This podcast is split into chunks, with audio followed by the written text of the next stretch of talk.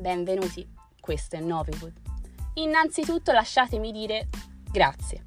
Grazie a tutti coloro che, dopo aver ascoltato il primo episodio, sono ora qui, pronti e sintonizzati anche per il secondo. La cosa mi riempie di gioia, mi terrorizza a tratti, ma soprattutto mi riempie di gioia. Quindi, come si suol dire, grazie per la fiducia accordataci e speriamo di non deludervi.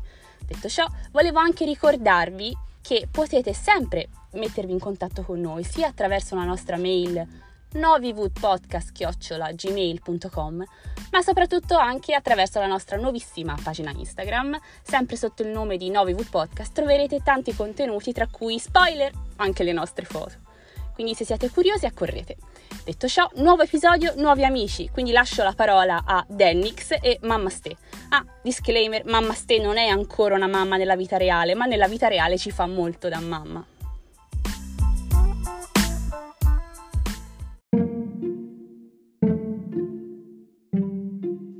A tutti, io sono Mamma Ste. A Mamma Ste piace guardare i film d'amore seduta comodamente sul divano, i carboidrati e la gentilezza. A Mamma Ste non piace il pecorino, essere in ritardo e chi non fa gli scontrini.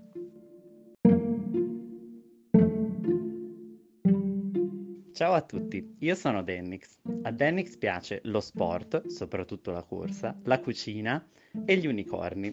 A Dennix non piacciono il senso comune, le discriminazioni e i luoghi affollati.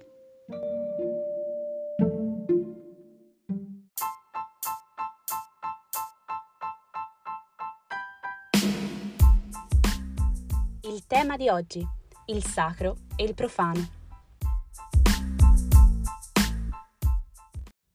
Tema bellissimo, ma cosa vuol dire?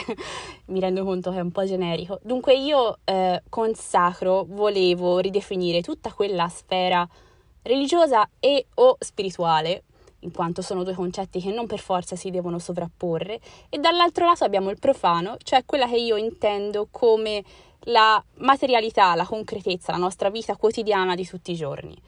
Dunque, alla luce di questa definizione, volevo chiedere ai miei co-host quanto sacro c'è nel vostro profano. Parto io, Dennix. Vai. Allora, io eh, brevemente, no, vi dico, sono Sì. arrivata, vabbè, si capirà dal mio accento che non sono esattamente di qui, e quando sono arrivata per studiare qui a Firenze ero di Mhm. quelle che si proclamavano eh, cattoliche, no? Poi in Mhm. realtà, come tantissimi, perché venivo da famiglia tradizionalmente cattolica, ma più per abitudine che per fede, e diciamo la vera fede l'ho scoperta poi qui. Quindi Mm. mi professo, no, nella tua, diciamo, cornice di eh, sacro inteso come religiosa. Mm. Religiosa però che non vuol dire non spirituale o non profano, no? Certo, certo, Quindi la mia, certo. vi- la mia fede in realtà è nella concretezza di tutti i giorni, cioè nelle piccole eh, cose. Certo, hai integrato i tuoi aspetti della sua vita, diciamo in ugual misura, quasi. Esattamente, però è una Mm. scoperta, cioè prima non ce l'avevo, Mm. era solo, mm, diciamo, boh, potrei usare una parola forte per mm, ipocrita, no? Un po', era più una maschera che un- una vera fede, no? Non era Mm. consapevole assolutamente, era abitudine, era perché mm, si faceva in quel modo, no? Certo. qui mm, ho incontrato persone che mi hanno fatto scoprire che la fede è nelle piccole cose, nei rapporti con le persone, nelle persone che incontri, eh, che è nel- anche in come tu sei, nelle cose che ti accadono nella vita. E, quindi per me è questo, cioè la riscoperta, eh, nelle piccole cose che c'è. Della propria fede. Esattamente. Bene. Te, Dennix, invece da quale contesto arrivi? Allora, io diciamo vengo un po' per alcuni versi simile, per alcuni versi no, abbastanza Mm. diverso, nel senso, eh, chiaramente vengo da una famiglia di estrazione, diciamo, per lo più cattolica, Mm. eh, però non ho mai ricevuto un- un'educazione religiosa. Mm. Per cui lasciando sempre abbastanza libertà e anche mm, un pensiero piuttosto critico nei confronti di quella che è la, la religione.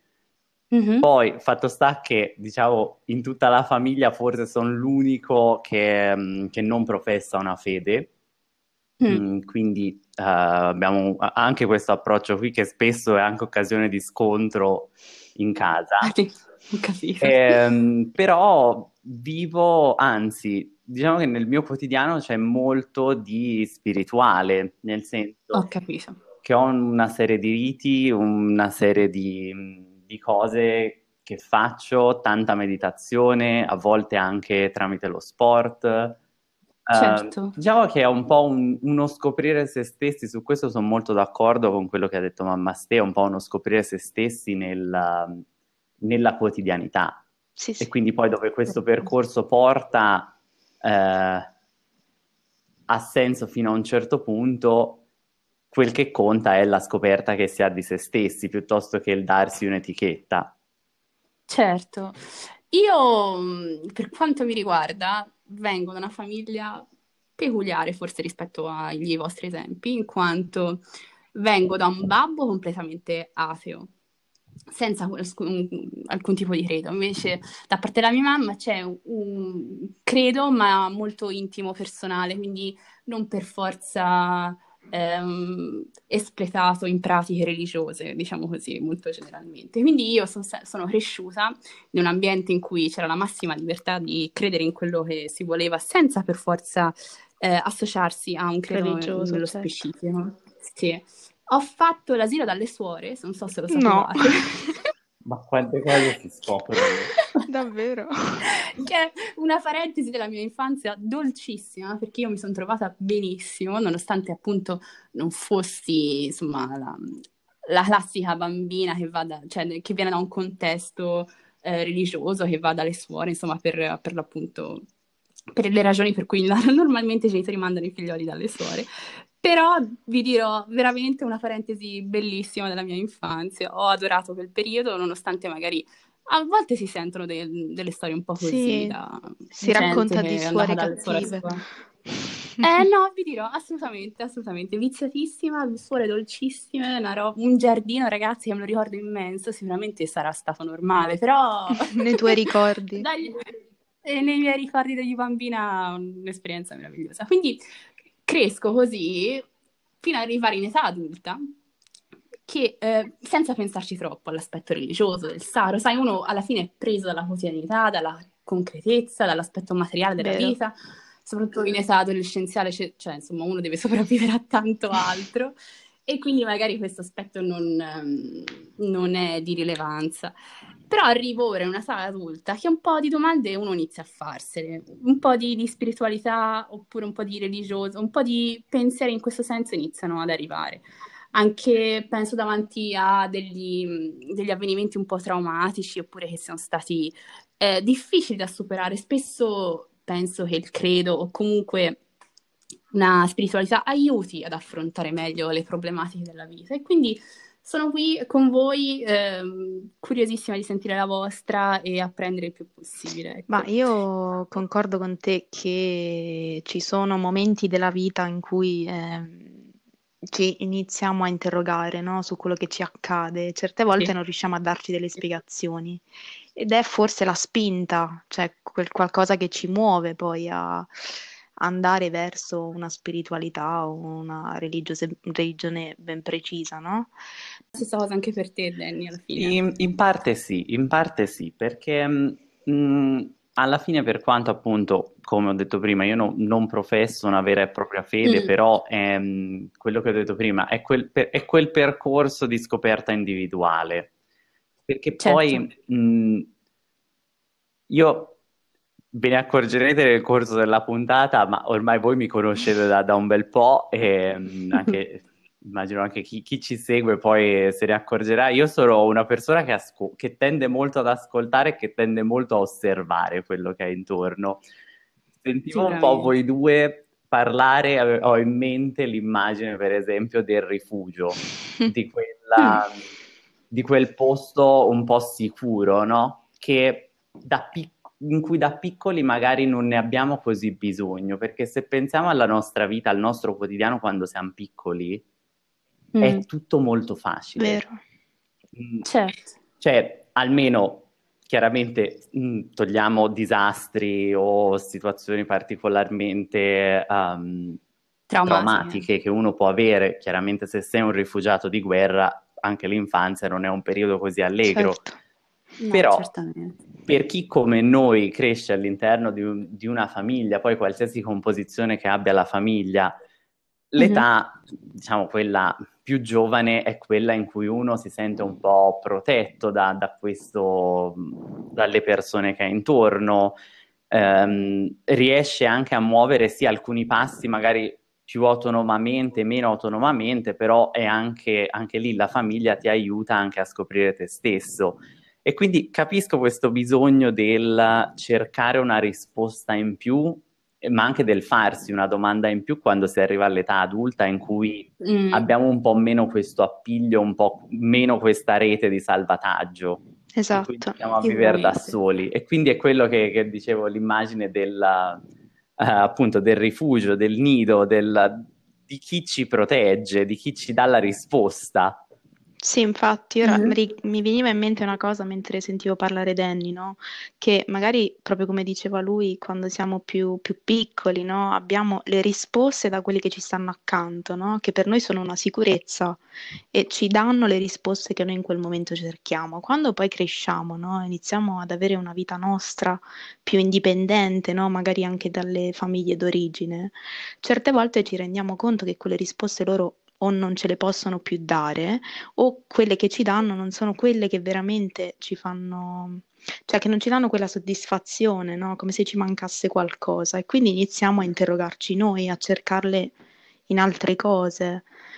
Beh, esatto. certo, sicuramente magari una risposta che ha funzionato, diciamo, tra virgolette, per loro può non essere la nostra risposta. Ciò che nella vita ha funzionato per loro non può essere la soluzione per le nostre esatto. problematiche, quindi esatto. anche questo aspetto. Esatto, se qui posso anche dire una cosa, per esempio, certo. um, su, ancora sulla differenza che abbiamo fatto all'inizio, a me piace molto pensando, uh, diciamo, il sacro un po' come il Giano bifronte, no? da un lato la, la, religiosità, dall'altro la spiritualità, perché poi non sempre eh, coincidono le Vero. due cose. No, no. Infatti, e anzi, e, ehm, e molte persone che magari anche professano una fede e hanno un sentimento religioso, non è detto che siano spirituali, sì. come sì. viceversa. Per cui certo. c'è anche questa cosa qua del, um, di nuovo, del perché l'età adulta eh, arriva proprio su questo, perché è, è, mm. l'età in cui uno inizia a, a capire chi è come individuo, domanda che non, nessuno si fa mai quando è troppo piccolo. Certo. Mm. Perché non ne abbiamo forse neanche le capacità poi per discernere. Parte fondamentale che si ritrova nelle, diciamo, Sicuramente nelle tre religioni monoteiste, quindi mm. quando si parla di ebraismo, cristianesimo, in tutte le accezioni e Islam, mm. um, è quella della, della volontà, mm. perché tutto mm. ciò che si fa chiaramente deve avere una volontà. E, e storicamente è un concetto anche ampiamente condivisibile perché uh, nel senso io faccio una determinata cosa che sia un atto di fede, una professione, un qualcosa che mi viene magari anche richiesto dalla mia fede. Ora stavo pensando per esempio al digiuno che si fa nell'Islam mm-hmm. o mm. all'elemosina. Mm-hmm. Uh, però se non ci metto la volontà, è un gesto come potrebbe essere qualsiasi altro gesto della mia quotidianità. Non ha, mh, mm, cioè se io faccio il digiuno senza la volontà che questo mi eh, aiuti a scoprire Dio in me stesso, è inutile che faccia il digiuno. Certo. E mm-hmm. mi impongo una sofferenza senza poi... Eh, che non ha uno scopo, se... Mm, che non arriva a nulla, diciamo, che è fine esatto. a se esatto. stesso, certo si parte storicamente da dei principi che possono essere anche condivisibili. Il problema è quando questi principi diventano un po' la routine, diventano mm, un po' certo. la norma del fare perché è questo periodo dell'anno. È un po'... non del sentirlo. Sì, è un po' quello che ti dicevo prima, no? Quando ehm, io di, cioè, vengo da un, un contesto familiare dove sì, si professa questa fede, però poi è più abitudine, no? Che vera consapevolezza, no? Eh, Mm. io penso al mio pa- paese che è piccolo, no? Ci sono pochissime persone, è abitudine la domenica mattina andare alla messa, no? Ma quanti vanno veramente Mhm. alla messa? Perché ha un significato profondo, perché credono che, che sia veramente importante andare la domenica mattina alla messa, no? Quanti credono veramente nel momento della consacrazione che ci sia veramente il corpo e il sangue? Io certe volte me lo chiedo, perché poi fuori di lì tutte queste persone non ce l'hanno un comportamento da cristiano, no? Quindi mi fa pensare che sia un po' ipocrita. E, e ti dico la verità, mh, Certo. lo dicevo, io l'ho scoperta qui, mh, quando sono venuta via da quel tipo di contesto, perché ho scoperto, cioè l'ho provato su me stessa, grazie anche alle persone, no, che poi mi hanno aiutato in questo, a, a trovare quella intimità nel rapporto poi che io, vabbè, io ho con Dio. Oh, la domanda che mi viene in mente potrebbe essere ehm, quando, secondo, cioè quando si capisce che eh, quel qualcosa che si fa, che si fa lo vogliamo fare o meno? Cioè perché abbiamo bisogno di essere così lontani dalla nostra comfort zone? Vai. Prova a rispondere io. Dunque, praticamente, secondo me è il profano qui, cioè la parte della quotidianità che ha un ruolo fondamentale, perché alla fine tutto si riconnette a questo. Quindi quando la vita di tutti i giorni ti porta a delle riflessioni più profonde su di te, su come affronti la vita, su delle crisi esistenziali, come la vogliamo mettere, allora sei disposto ad uscire dalla tua comfort zone, sei disposto a farti delle domande, sei disposto a cercarti delle risposte che magari non- prima non ti ponevi nemmeno, di cui prima non ti ponevi nemmeno le domande. Mm, Sì, forse ci viene dalla quotidianità, cioè nel senso che magari c'è un elemento con qualcosa che s- mm, è l'elemento scatenante, no? E, e ci, ci porta alla riflessione Mhm. su noi stessi. Ehm, però io trovo che sia anche l'incontro con le persone che faccia la differenza. Ehm, cioè, se io non avessi incontrato certe persone, forse non mi sarei posta nemmeno certe domande, no? Quindi sicuramente anche quello per me è Mhm. stato importante. Perché poi c'è Quindi- anche un'altra componente un po' più eh, psicologica, no? Anche in questo. Cioè, chiaramente mh, in, in noi per tutta la vita rimane pur sempre un ba- una parte di bambino, quindi quella Mm. parte che rimane un po' più affascinata dal mondo, che è un po' più istintiva, intuitiva, che ci fa pre- a volte ci fa prendere anche quelle decisioni che non hanno senso, che però sentiamo che sono quelle giuste. E, Quella parte che ci fa ancora meravigliare, no? Che è Esatto. bello. e un po' questo bambino però a volte è, è un bambino un po' ribelle. Quindi io pensavo, per esempio, ci sono tantissime persone che conosco, per esempio, cresciute in famiglie estremamente cattoliche e che si ribellano un po' al contesto e diventano totalme- totalmente atei L'opposto. Mm. molto ehm, critici, ma a volte anche un un critico non obiettivo nei confronti di quello che fino a poco prima è stato il Mm. loro mondo. E quindi anche, anche Mhm. qua, secondo me, c'è un'altra- un altro punto che è quello del, um, del come si vive poi questa, um, questa sacralità da piccoli, di quanto sia giusto alla fine anche per un bambino Sì. far parte di una, di una comunità quando neanche lui sa perché c'è ancora. dentro. Mm. No, no, mm, ti porto l'esempio di casa mia, ecco, cioè che io sono la cosiddetta casa chiesa di... così mi chiama mia sorella piccola, e, e invece poi c'è la mia sorella grande e lei è assolutamente scienza e basta, no? Eh, tutto quello che è fuori dalla scienza non, non è. E, e- e veniamo dallo stesso contesto familiare. Però confermo, cioè, Certo. mh, confermo quello che dicevo all'inizio, deve essere una scoperta personale. Ehm, l'imposizione non aiuta. Noi sì, cresciamo i bambini con un'educazione, cioè parlo per me, no? Con i miei bambini cerchiamo di fargli Mhm. conoscere la bellezza di, di credere in Gesù. Poi però ci deve essere un momento in cui, eh, perché sicuramente dan- li accompagnano i genitori in questo cammino, però poi a un certo punto ci deve essere una scelta consapevole. E mh, quella scelta è importante, cioè quel momento è importante, perché lì decidi se ci credi veramente oppure no. E non sempre, nemmeno noi adulti, siamo capaci di accompagnarli, i bambini, in queste scelte così importanti, no? Credo che ci sia un momento in cui questa consapevolezza arrivi, no? Senza l'imposizione di nessuno. Certo. Poi magari mh, io ho ancora il ricordo, per dire, Mm-mm. del, del prete di quando ero piccina e del corso che mi ha fatto prima della prima comunione, ricordo ancora delle cose bellissime, no? Quindi l'ho nel cuore, però magari altri invece eh, non se ne ricorderanno perché hanno scelto di fare una vita diversa e avranno raggiunto una consapevolezza diversa dalla mia, ecco.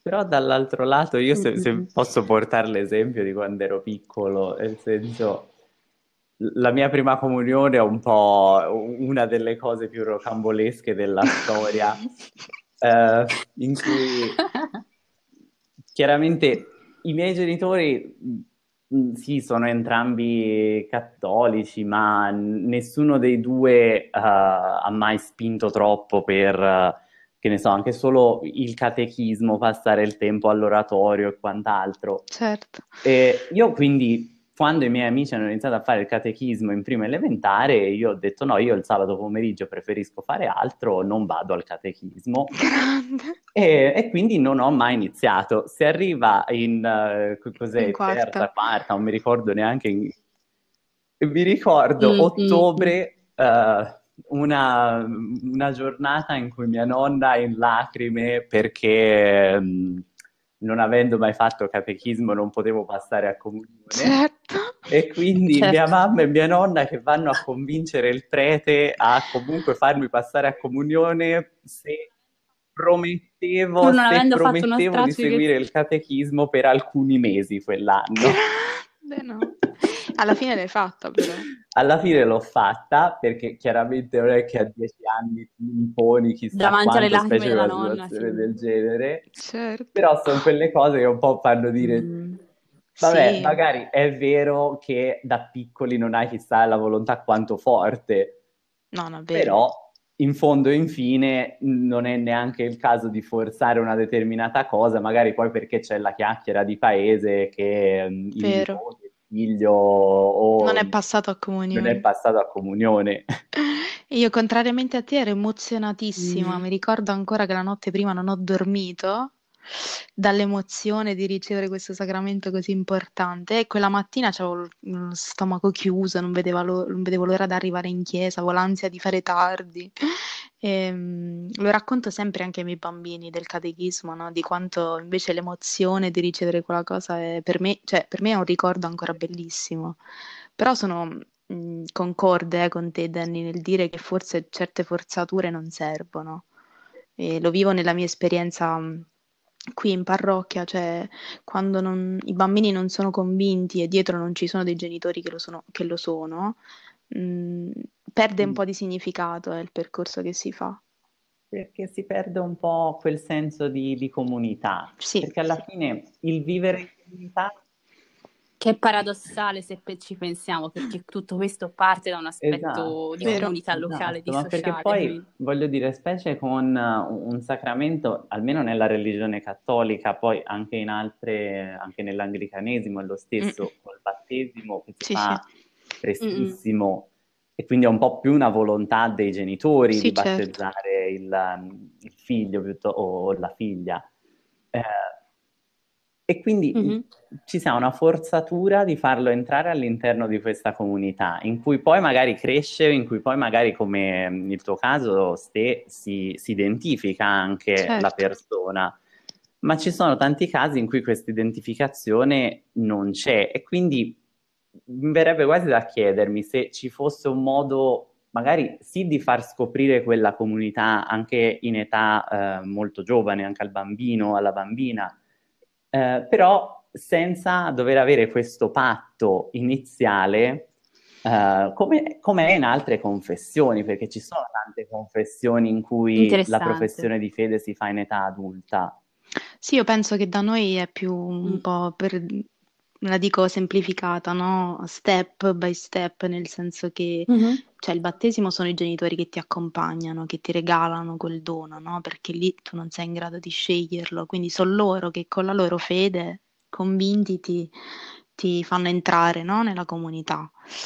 La prima comunione è una scelta non tanto consapevole dei bambini, cioè io me ne rendo perfettamente conto, però diciamo che secondo me c'è un passo importante, quindi anche lì sono convinta che sia più una scelta dei genitori. Eh, però c'è quel, il sacramento della confermazione, no? Quello della cresima, lì sei tu che scegli. Però c'è pur sempre un rovescio della medaglia, che cioè, se il percorso porta poi ad un sì e quindi a, a un confermare mh, tutto quello che è stato fatto prima di arrivare a, alla cresima, ha un senso è molto lineare, Mm. per quanto poi magari dentro c'è tutta una, un- una scoperta, un'investigazione, eccetera. Eh, però dall'altro lato, se invece la risposta porta a un no, uno rimane sempre eh, un po' ancorato a, questa, a, a questo mondo perché fa comunque parte della, uh, della confessione cattolica a meno che non ci sia una decisione, per esempio, di convertirsi a un'altra religione, in quel caso uno non è più considerato parte della della, comunità. della comunità. Della comunità. Sì, è anche vero Perché che però... mm, Professandosi atei, per esempio, io lo riconosco con me stesso, a me l'etichetta di ateo va un po' stretta, perché da un lato, cioè io da piccolo sono stato battezzato, quindi faccio parte anche di quello. E quindi anche quando Troppo arrivi a tardi, dire sono ateo, sì, però comunque sei stato battezzato per un periodo, hai vissuto determinate cose. Diciamo un po' di Spirito Santo c'è No, anche in te, non- Danny. E invece uscendo dalla sfera privata e analizzando questo rapporto sacro-profano all'interno di quella che è la sfera pubblica, dove in teoria il sacro non dovrebbe avere tutto questo rilievo, secondo voi è un contesto ancora influenzato? Credo che sia assolutamente influenzato, eh. Eh, ci Hai sto pensando, ma basta pensare all'idea di famiglia che possiamo avere, che io non concepisco così Mm. formale, ecco, così sì. Diciamo, faccio parte dei Mm. cattolici che hanno di Papa Francesco, per intenderci. Quindi una visione più Mhm, ampia, no? mhm. Quindi credere nell'amore indipendentemente. Però sì, credo che ci siano, vi racconto un episodio personale. ehm, io e il mio compagno stiamo Sì, cercando casa, ci volentieri. informiamo sui mutui, eh, scopriamo che l'INPS dà i- il 100% ai dipendenti pubblici, ma solo se sei sposato. E questo è assolutamente un retaggio, No, no? non l'avevo È idea di questa influenzato. cosa. eh. Quindi sì, Certo. credo di sì. Mm. Mm. Beh, io, io, Sara, no, eh, io ti volevo solo dire, io ho fatto questa stessa domanda a, a un gruppo di ragazzi che ha partecipato in un, in un mio progetto e sono... Sponsorizziamo, facciamo un plugin. 3, 2, 1,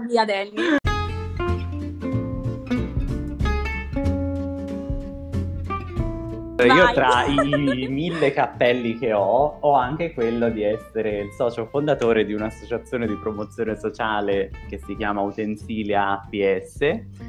Ehm, Dove ti possono possono trovare maggiori su. Facebook, Instagram, ehm, LinkedIn, basta cercare Utensilia APS oppure utensiliaaps.com. Adesso abbiamo fatto Benissimo. eh, campagna pubblicitaria.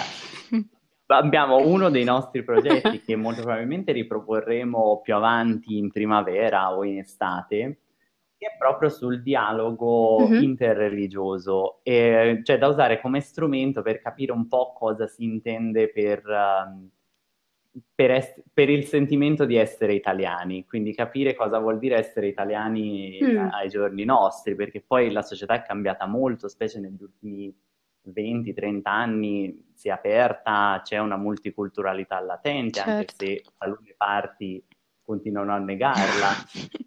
E, mm, E io ho proprio fatto questa domanda e le risposte sono state strabilianti. Ne riporto una perché mi è venuto in mente subito l'organizzazione della sì. settimana lavorativa. Eh certo, sì, è vero, assolutamente. Ritenere giorno festivo il sabato e la domenica o comunque la domenica e non ad esempio un venerdì è sicuramente il frutto di un retaggio socio-culturale, ma direi soprattutto religioso. Ora bisogna vedere nei casi di specie via via, vedere nel concreto l'influenza di, ormai li abbiamo chiamati questi retaggi, hanno nella sfera pubblica e quindi di conseguenza come si riflette sulla libertà di ciascun individuo.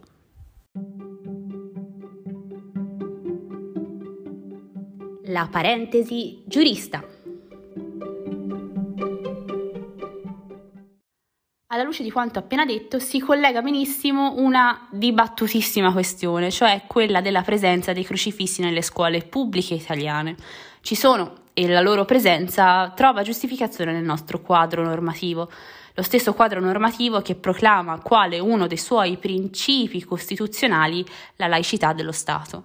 Nello specifico sono tutt'oggi in vigore due decreti regi degli anni venti che riguardano gli elementi d'arredo nelle aule scolastiche. Tra questi arredi viene ricompreso anche per l'appunto il crocifisso. Il caso più famoso, anche solo per l'attenzione mediatica che ehm, ha subito, è senz'altro il caso Lauzzi. La signora Lauzzi, italiana ma di origine finlandese, chiede la rimozione del crocifisso dalle scuole pubbliche in quanto eh, simbolo religioso. Quindi la questione passa dalle aule giudiziarie e nel 2006 è il Consiglio di Stato che si pronuncia con una sentenza che però si risolve a favore dell'esposizione del crocifisso.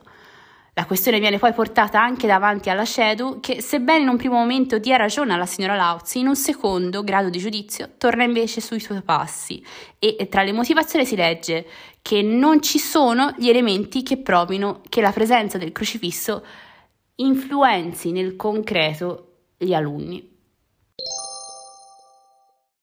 Un aneddoto ora ricollegato a questo tema, io mi ricordo che al liceo noi non avevamo i crocifissi nelle aule e solo nel 2006, guarda caso con la sentenza del Consiglio di Stato, all'improvviso sono ricomparsi.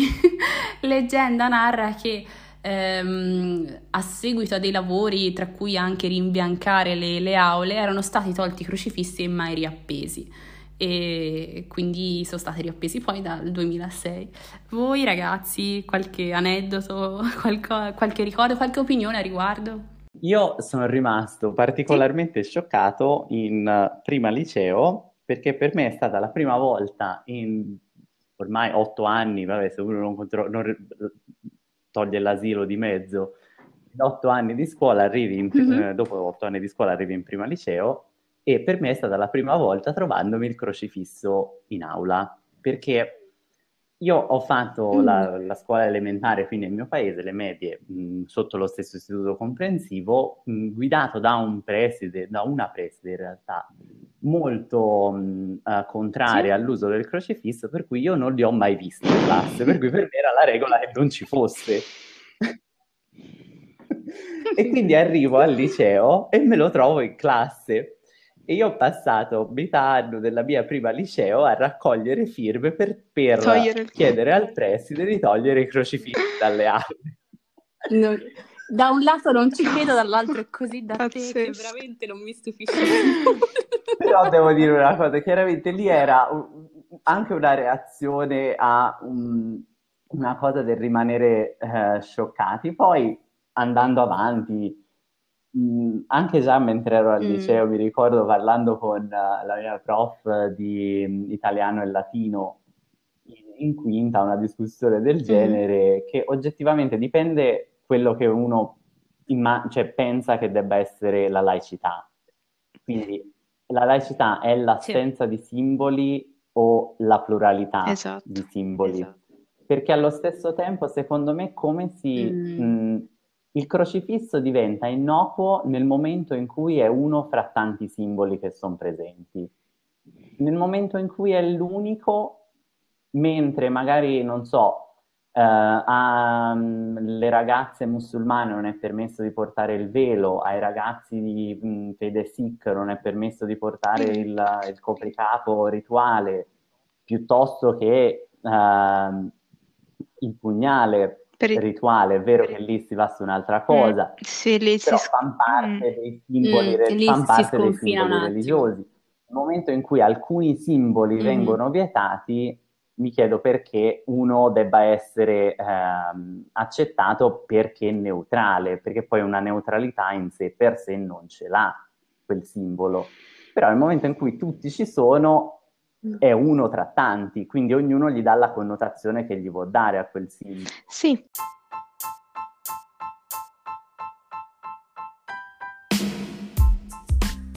possiamo dirsi concluso anche questo secondo episodio di Noviwood intitolato Il Sacro e il Profano.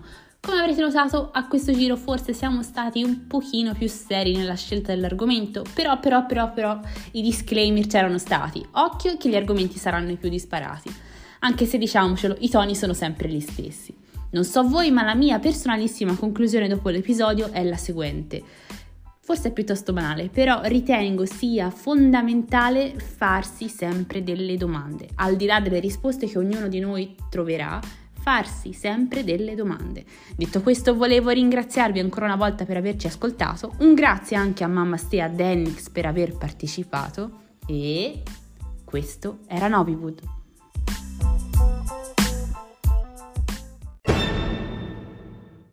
Se vi sentite soddisfatti di questa discussione, sì. secondo voi abbi- abbiamo Volevo dire a Benny che in fondo non siamo così lontani. Argomenti interessanti. no, ma infatti... No, guarda,